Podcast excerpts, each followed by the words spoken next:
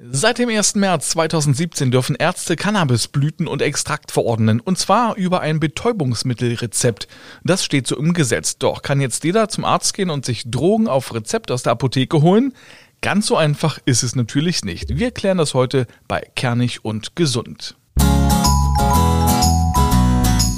Kernig und Gesund, der Gesundheitspodcast, präsentiert von apodiscounter.de. Einen schönen guten Tag zu einer brandneuen Ausgabe Kernig und Gesund an diesem wunderschönen Mittwoch. Mein Name ist Mario D. Richard und ich bespreche jede Woche mit Experten ein Gesundheitsthema. Heute ist es medizinisches Cannabis und wir sprechen auch über CBD und THC. Beides kommt ja in der Cannabispflanze vor. Mein heutiger Gesprächspartner ist Stammgast bei Kernig und Gesund. Er ist pharmazeutisch-technischer Assistent und Kaufmann im Gesundheitswesen. Guten Tag, Tobias Kühne-Döge. Hallo Mario, Grüße. Und Tobias, bevor wir uns so richtig ins Zeug legen, noch ein ganz kleiner dezenter Hinweis. Denn diese Folge Kernig und Gesund kann Spuren von Werbung enthalten. So, Tobias, ich hätte mir ehrlich gesagt nie träumen lassen, dass ich in meinem Podcast mal über Drogen spreche. Das ist was, womit ich in meinem Leben noch nie zu tun hatte. Ich habe noch nicht mal eine Zigarette geraucht, so brav bin ich. Aber du hast ja gesagt, das ist ein spannendes Thema. Lass uns das mal machen. Hast du denn schon Erfahrungen mit äh, Cannabis gemacht? Ich selber noch nicht, aber zumindest ähm, weiß ich, wie es funktioniert mit der Abgabe und auch mit der Rezeptierung von Ärzten. Ähm, dazu kann ich auf jeden Fall was sagen. Und deswegen sitzen wir heute hier, weil du dich eben auskennst. Richtig. Was ist denn Cannabis eigentlich? Cannabis, also wir alle kennen ja die Cannabispflanze oder die Hanfpflanze und aus dieser Pflanze nutzt man dann halt entsprechend Inhaltsstoffe, beziehungsweise wird da was extrahiert und in der Form, wie es jetzt auch verschrieben wird, nutzt man halt tatsächlich die Blüten, das heißt die Cannabisblüten der weiblichen Pflanze. Es gibt ja auch noch diesen normalen Industriehanf, wie man ihn auch auf Feldern sieht, wo man sagt, Mensch, ist ja Hanf. Der dient aber ähm, dann wirklich rein zur Lebensmittelgewinnung oder auch für die Kleiderherstellung in Form von Handfasern. Das müssen wir aber deutlich abgrenzen. Die Anbauer oder die Hersteller von Cannabisblüten oder generell die das anbauen, das sind wirklich kleine Hochsicherheitstrakte, ähm, wo wirklich alles ganz genau überwacht wird mit riesen ähm, Anlagen, dass da wirklich nichts wegkommt, weil es handelt sich bei dem medizinischen Cannabis tatsächlich um ein Betäubungsmittel, was auch so im Gesetz verankert ist. Deswegen ist das nicht so einfach, ähm, an diese Präparate ranzukommen. Das macht auch Sinn. Welche Wirkstoffe sind denn enthalten in der Cannabispflanze oder Hanfpflanze? Genau, also bei diesem medizinischen Cannabis ist halt, man spricht halt immer von diesem THC, also von diesem Tetrahydrocannabinol und man spricht von dem CBD, das Cannabidiol. Das heißt, beide Substanzen sind enthalten, auch in unterschiedlichen Konzentrationen. Das erklärt natürlich auch, dass es so viele verschiedene Pflanzen mittlerweile gibt. So ungefähr 80 gibt es in Deutschland mittlerweile mit ganz unterschiedlichen Gehältern der einzelnen Stoffe. Und diese Inhaltsstoffe, also sowohl das THC wie auch das CBD, die entfalten dann halt entsprechend ihrer Konzentration und auch dem, dem Mengen- oder Mischverhältnis in der Pflanze selber oder in der Blüte, entfalten die dann die entsprechende Wirkung. Das heißt, das THC ist ja eher so eine beruhigende, sedierende Wirkung, hat aber teilweise auch antriebssteigernde Wirkung. Ähm, das heißt, so aktivierend. Deswegen wird das halt auch ab und an bei ähm, Hyperaktivität, wo man eigentlich denkt, Mensch, ähm, ja, weil es halt auch beruhigend wirken kann. Das heißt auch bei ADHS beispielsweise, wenn andere Medikamente vielleicht nicht wirken und der Arzt entscheidet, hey, das wäre was, wäre zumindest ein Indikationsgebiet. Außerdem ist das THC natürlich auch schmerzlindernd und natürlich auch appetitsanregend. Das heißt, auch in bestimmten Behandlungen, beispielsweise auch in der Krebstherapie wird es oft eingesetzt, wenn die Patienten kaum was drin behalten können oder auch gar keinen Appetit mehr haben, um da einfach anzuregen. Wie gesagt, das ist alles im Kommen. Es wird glücklicherweise immer mehr. Aber bisher war das halt einfach absolutes Neuland. Ähm, wenn man dann Arzt fragt, Mensch, kannst du mir nicht mal medizinisches Cannabis verordnen? Mittlerweile kennen die es, Gott sei Dank. Ja, CBD, was ist da die Wirkung? CBD ist eher die Wirkung so, so entzündungshemmend, das heißt auch so ein bisschen, ähm, ja, den, den Körper regulierend, was so bestimmte Entzündungen und auch natürlich Schmerzen einhergehend, aber es ist halt keine psychoaktive Substanz, das heißt, es leuchtet, kommt jetzt keine Euphorie oder irgendwie, dass man denkt, Mensch, alles ist besser oder wie man sie beschreibt. Das ist halt bei dem CBD nicht und deswegen gibt es ja auch zum Teil CBD-Öle in bestimmten Konzentrationen, die man auch frei kaufen kann. Ähm, das, das erklärt zwar einfach keine psychoaktive Substanz, die irgendwie ähm, da Auslöser ist für irgendwelche besonderen Ereigniszustände. Das hat halt das CBD selber nicht. Ja, bei welchen Krankheiten kommt denn Cannabis als Medizin überhaupt in Frage? Genau, also das muss man wirklich ganz klar sagen. Letztendlich entscheidet immer ein Arzt, ähm, ob das Medizin-Cannabis oder das medizinische Cannabis jetzt für den oder diejenigen ähm, geeignet ist. Das heißt, es gibt aber ganz verschiedene ähm, Krankheitssymptome, unter anderem genannt ADHS, das heißt das Aufmerksamkeit, Defizit, Hyperaktivitätssyndrom kann zum Einsatz kommen. Es können bestimmte Schmerzzustände sein, wie beispielsweise Halswirbelsäule, Lendenwirbelsäule. Das heißt chronische Schmerzen, die mit anderen Präparaten ähm, nur noch schwer ähm, zu behandeln sind. Auch dafür kann ähm, medizinisches Cannabis ein Einsatzgebiet sein. Wobei man natürlich auch sagen muss, äh, du sprachst jetzt von ADHS, also für Kinder ist es natürlich nicht geeignet. Das soll man ganz klar auch abwägen, äh, was sind die Vorteile, was sind die Nachteile. Es geht da wirklich eher um den, um ADHS im Erwachsenenalter. Das heißt, bei Kindern, die behandelt man ähm, ja ganz, ganz, ganz anders. Das heißt, da gibt es andere Medikamente. Es ist auch wirklich immer nicht das Mittel der ersten Wahl, sondern man muss auch mal schauen, ist der Patient austherapiert, wirken andere Präparate nicht. Und das ist halt auch oft die, die Odyssee, die viele Patienten durchmachen, ehe die dann mal zum geeigneten Präparat kommen. Ähm, mittlerweile ist das auch noch nicht so etabliert, deswegen ist halt viel, was medizinischer Cannabis auf BTM-Rezept verordnet, ist halt häufig noch Selbstzahlerleistung. Das heißt, der Patient und die Patientin muss es aus eigener Tasche finanzieren, was natürlich auch für viele Patienten eine finanzielle Belastung ist. Aber wie gesagt, die Krankheitsbilder, um da nochmal einzugehen, können natürlich auch bestimmte Tickstörungen sein. Das heißt, wo einfach im, im, im Hirn irgendwelche Reizstoffe sind, die einfach bestimmte Ticks, man kennt das ja manchmal, wenn die Leute dann so komisch ticken und irgendwelche ähm, Sprüche machen ähm, oder irgendwie so, so ganz die, den Mund verkneifen oder irgendwie sich wirklich die Zähne aufeinander pressen oder teilweise sogar ausknirschen. Das kann, kann ein Einsatzgebiet sein. Und auch Tourette? Tourette, genau, Tourette. Das, ich wollte sagen Tourette, genau, mir fiel es nicht ein, danke Mario. Genau, das ist halt eine typische, eine typische Erkrankung, ähm, wo das wirklich gut helfen kann, wo man auch mit, mit Tropfen teilweise therapiert, also wo Extrakte dann gegeben werden und die Patienten innerhalb von wenigen Minuten, kann man sagen, wirklich schon eine deutliche Besserung erzielen. Aber ansonsten können es halt wirklich alle Arten von Depression, Angststörung. Das heißt, alles, wo, wo einfach auch so eine beruhigende, sedierende Wirkung einfach ähm, ähm, ja, im Vordergrund steht für die Therapie, dass der Patient einfach auch wieder ein besseres ähm, Gefühl und auch eine bessere Lebensqualität erfährt. Das kann unter anderem auch Cannabis sein. Es ist auch denkbar bei Multiple Sklerose beispielsweise, also neurologische Erkrankungen, weil gerade bei MS beispielsweise sind ja auch noch viele Begleiterkrankungen, ob das jetzt irgendwelche Störungen mit der Blasenentleerung sind oder generell ähm, ähm, mit, mit, der Körperentleerung, dass da Probleme sind. Und da kann Cannabis wirklich auch einen positiven Einfluss ähm, geben. Wie gesagt, das entscheiden dann aber wirklich die behandelnden Neurologen, ähm, ob das jetzt Mittel ist oder nicht. Wie gesagt, aber gerade so neurologische Erkrankung ist natürlich ein weites Spektrum, wo es zum Einsatz kommen kann. Aber auch Morbus Crohn ist ja ein Thema, Arthritis, da soll es auch ganz gut wirken. Weil es halt einfach auch diese, diese, diese, diese Schmerzmediatoren ausschaltet. Das heißt, dass man dort einfach guckt und der Vorteil ist, das muss man ganz klar sagen, deswegen ist es ja auch so im Kommen, dass es einfach nicht diese, dieses Überdosierungsschema ähm, birgt, wie es zum Beispiel bei Medikamenten. Es gibt ja auch Opiate im, in oraler Form, das heißt in Tabletten oder Pflastern die ganz normal auch verordnet werden, schon seit Jahren eh und je. Und die haben natürlich auch extreme Auswirkungen ähm, in Form von Nebenwirkungen oder unerwünschten Begleiterscheinungen, ob das jetzt Verstopfungen sind oder irgendwelche Darm, Magen-Darm-Erkrankungen dadurch. Und das hat halt alles das Medizin-Cannabis nicht in der Form. Das heißt, auch die Wahrscheinlichkeit, dass man sich mit medizinischem Cannabis überdosiert, die ist halt ähm, sehr, sehr hoch, die Grenze, dass das passiert.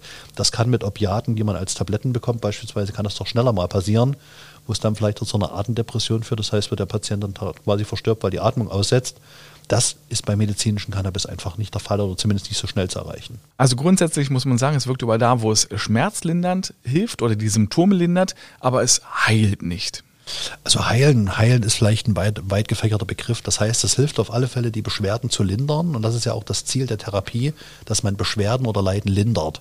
Und deswegen wählt auch der Arzt entsprechend. Deswegen ist das auch ein bisschen ähm, schwieriger mit der, mit, der, mit der Rezeptierung. Das heißt, gerade wenn jetzt medizinisches Cannabis verordnet wird, der Arzt macht natürlich erstmal eine ausgiebige Anamnese. Er, scheint, er guckt, wie ist der Werdegang, was wurde bisher schon genommen, was gibt es als Begleiterkrankung. Und dann wird einfach geschaut, okay, welches wäre denn für dich das geeignete? Das heißt, die geeignete Geblüte, das heißt auch die geeignete Mischung zwischen dem Verhältnis von THC und CBD.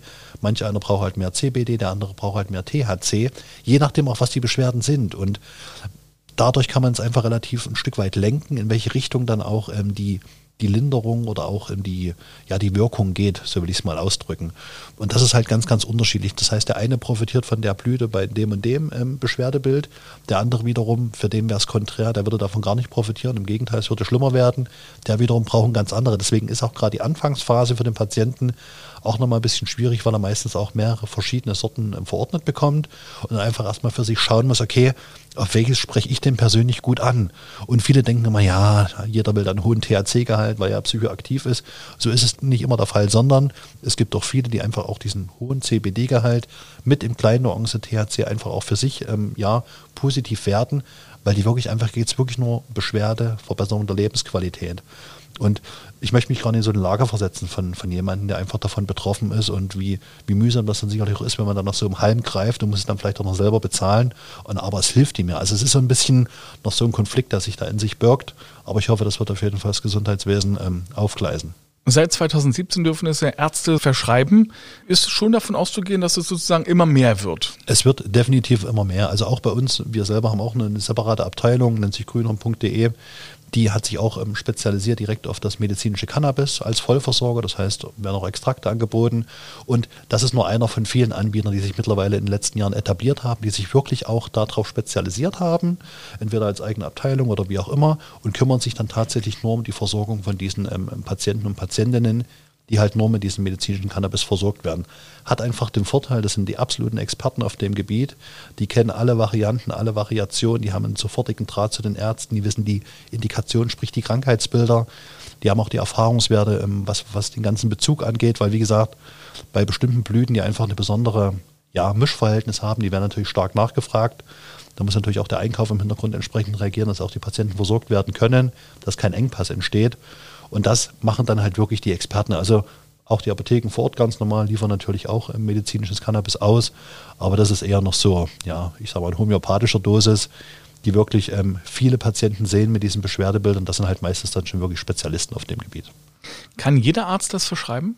Es kann ähm, jeder Arzt in seinem, in seinem Fachexpertise oder in seinem Fachgebiet verschreiben. Das heißt, da gibt es halt auch bestimmte Höchstmengen, die verordnet werden dürfen, so wie es auch generell bei Betäubungsmitteln ist. Das heißt, ein Zahnarzt darf andere oder nicht verschreiben oder andere Mengen verschreiben, wie zum Beispiel Neurologe oder ein, ein Schmerzmediziner, also Palliativmediziner beispielsweise. Das ist genau festgeschrieben, wer was wie verordnen darf, in welchen Mengen, in welchen Abständen und wie er bestimmte ähm, Abgrenzungen oder Ausnahmen einfach kenntlich machen muss auf dem BTM-Rezept. BTM-Rezept, viele haben es bestimmt noch nicht gesehen. Das ist ein besonderes gelbes Rezept. BTM, Betäubungsmittel? Richtig, genau. Betäubungsmittel ist die Abkürzung dafür. Das ist ein gelbes Rezept. Sieht aus wie ein Kassenrezept, ist aber wirklich knallegelb. Hat auch mehrere Durchschläge, das heißt nicht bloß ein einzelnes, sondern so eine Durchschläge drauf. Das hat einfach mit der Dokumentation zu tun von diesen Betäubungsmitteln. Hat auch nur sieben Tage Gültigkeit. Das heißt, nach Ausstelldatum nur sieben Tage gültig, dann ist es verfallen. Hat einfach den Grund, dass das wirklich Medikamente sind, die auch in der Regel schnell gebraucht werden, dass man das auch nicht irgendwo rumliegen lässt, sondern man soll es schnell einlösen. Das heißt, der Arzt dokumentiert die Abgabe an den Patienten, die Apotheke dokumentiert die Abgabe an den Patienten und meldet das dann der entsprechenden Stelle, wo das alles registriert zusammenläuft. Deswegen ist das halt so eine besondere Rezeptierung, die auch ähm, vor der vielleicht viele Ärzte noch ein bisschen ähm, Respekt haben. Welche Darreichungsformen gibt es denn? Also du hast schon gesagt, es gibt ja auch so Öle wahrscheinlich. Ne? es gibt also Tabletten. Richtig, also es gibt von den, von den klassischen ähm, Opiaten, gibt es ja alle möglichen Darreichungsformen, also das klassische Opiate. Das heißt, da gibt es Tabletten, Kapseln, Säfte, Tropfen, es gibt Pflaster. Ähm, das sind so diese, diese gängigen und bei dem medizinischen Cannabis ist es so, da werden hauptsächlich Blüten verordnet oder auch aus den Blüten dann entsprechend Extrakte hergestellt. Das heißt, wo man wirklich dann Extrakt herstellt, der genommen werden kann, man kann den in einer Kapsel einfach ähm, dann anbieten oder der Patient hat da direkt so einen Vaporisator, das heißt, wo dann einfach die Cannabisblüten verdampft werden und er inhaliert dann einfach diesen Dampf. Also die wenigsten ähm, machen das so, wie man es vielleicht kennt, dass da irgendwas gedreht wird. Sowas machen die wenigsten. Ja, also Joints gibt es nicht in der Apotheke? Nein, das sind, wie gesagt, man muss das noch einmal ganz klar definieren. Man weiß bei jeder Blüte genau, wie die zusammengesetzt ist. Das heißt, die werden auch alles komplett geprüft. Das heißt, die Gehälter werden bestimmt. Es wird genau bestimmt, ist das denn die Blüte mit den Gehältern? Also es ist ein immenser Aufwand, auch labortechnisch, der da hinten dran steht. Aber nur das stellt halt einfach auch sicher, dass der Patient genau das bekommt, was der Arzt wünscht, dass der Patient bekommt. Und deswegen ist das auch so, ja, so schwierig oder nicht so viel, ähm, noch nicht so viel ähm, Apotheken, die sich damit einfach auseinandersetzen, weil da halt auch der, der Aufwand im Hintergrund halt immens hoch ist. Aber ich denke, die Patienten wissen das auf jeden Fall auch zu schätzen, dass die genau auch wirklich das bekommen, was sie brauchen. Ich habe natürlich trotzdem im Hinterkopf, äh, Cannabis ist ja eine Droge oder Hanf gehört ja zu den Drogen oder man kann daraus Drogen herstellen. Kann man denn davon auch abhängig werden von dem, was es denn in der Apotheke gibt? Also die Abhängigkeit, das ist wieder ein Riesenvorteil. Wir hatten es vorhin vergessen, als wir ähm, den Vorteil nochmal besprochen haben. Die Abhängigkeit von dem medizinischen Cannabis, was wirklich auch vom Arzt verordnet ist, zur Wahrscheinlichkeit, dass jemand von Tabletten oder Tropfen, die er vom Arzt verordnet bekommt, abhängig wird, die ist halt deutlich geringer, weil diese auch körperliche Abhängigkeit, die sich bei vielen ergibt, resultiert meistens aus diesen Tabletten, weil die nochmal ein ganz anderes Wirkspektrum haben, wie der relativ, oder nicht relativ, sondern natürliche Rohstoff medizinisches Cannabis, ist im Endeffekt eine Pflanze, die wir dafür nutzen. Und das ist nochmal ein Riesenvorteil, wo einfach auch die Ärzte genau wissen, okay, die Abhängigkeit ähm, ist ja in der Form nicht gegeben. Klar will jeder Patient einen positiven Effekt, den er damit erfährt, auch immer wieder haben. Das ist ganz klar. Aber man weiß ja einfach auch, dass eine Dosiserhöhung deutlich ähm, ja, langfristiger ähm, angesiedelt ist, wie vielleicht bei Tabletten, wo erstmal kommt man mit einer klar, dann müssen schon zwei sein, dann drei. Und hier muss man auch mit der Menge definieren. Deswegen hat man aber auch den Vorteil, dass man ganz verschiedene Typen an Pflanzen auch zur Verfügung hat und einfach auch individuell auf die Bedürfnisse, die sich ja auch im Laufe des Lebens ändern können, ähm, einfach ja, adäquat eingehen kann. Und da gibt es doch einen ganz normalen Beipackzettel. Einen Beipackzettel in dem Sinne gibt es halt einfach nicht. Deswegen ist es halt auch einfach die, wichtig, dass die Patienten ordnungsgemäß aufgeklärt werden. Das heißt, die Patienten müssen im Vorfeld genau, was sie bekommen, wie müssen sie es machen. Es steht auch auf jedem Rezept nochmal genau drauf, wie viel der Patient am Tag nehmen soll. Also wirklich so und so oft am Tag, so und so viel Gramm oder so und so viel Tropfen. Das steht wirklich exakt drauf. Das ist auch das, wo die Apotheke extrem drauf guckt. Weil, wie gesagt, einfach mal Rezept auszustellen mit einer Pflanze und sagt, probier mal, wie du damit zurechtkommst. Das macht natürlich kein Arzt, sondern es wird genau festgelegt, individuell auf die Bedürfnisse, was dem Patienten ähm, ja, erfahrungsgemäß dann gut tut oder was er bitte unterlassen soll. Bei manchen Medikamenten steht da drauf, auf dem Beipackzettel, Achtung, Sie dürfen nicht im Straßenverkehr teilnehmen oder am Straßenverkehr teilnehmen. Wie ist es denn jetzt bei diesen Produkten? Genau, hier ist es, hier ist es auch so, dass ähm, bei diesen Produkten ähm, ist natürlich so, auch die würden natürlich beim Drogentest durch die Polizei würden die natürlich positiv anschlagen. Na? Das heißt, hier ist es aber einfach in der Nachweispflicht, woher stammt denn das, ähm, das Opiat oder auch diese, diese, diese Droge, die man da ähm, konsumiert hat. In dem Fall ist es ja eine ärztliche Verordnung. Und da muss man einfach auch schauen, es gibt trotz dessen, dass man Medizinalcannabis ähm, ja, bekommt oder, oder verabreicht, nehmen muss, wie auch immer, gibt es natürlich noch entsprechende ähm, Atteste, die man sich ausstellen lassen kann, ob man trotz dieser Medikamente, weil es ist ja ein Medikament im, im eigentlichen Sinne, ähm, trotzdem noch am Straßenverkehr teilnehmen darf. Das heißt, wie jeder Diabetiker kann auch einen Zuckerschock kriegen. Auch hier ist es einfach immer die Frage, okay, kann er am Straßenverkehr teilnehmen oder nicht.